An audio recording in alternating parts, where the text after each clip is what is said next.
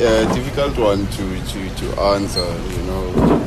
But uh, I think everyone saw what happened last night, and uh, that's what gave us a bit of a breathe after the hard work that we've been putting in since the beginning of the tournament. Uh, although it wasn't easy from the start up until uh, uh, last night with the decisive game, whether we in or out. So for us, I think it's a, it's a great feeling and uh, it's an honor to, to be part of the teams that uh, will be competing for, for last 16.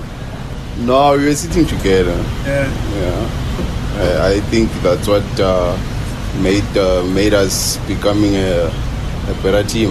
Because whatever we do in the field of play, we need to do as well, even if we're sitting here in the hotels. Uh, those are the things I think everyone knows very well that uh, uh, as, as a footballer, those kind of situation you you have to be alert at all costs.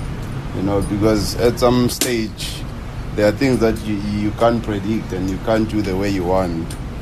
But at the end of the day, as long as you are positive, things might tend to be on your side. So even us, we felt that we, we, we, we tried by all means to give our best, although it wasn't meant to be, but that's where we are now.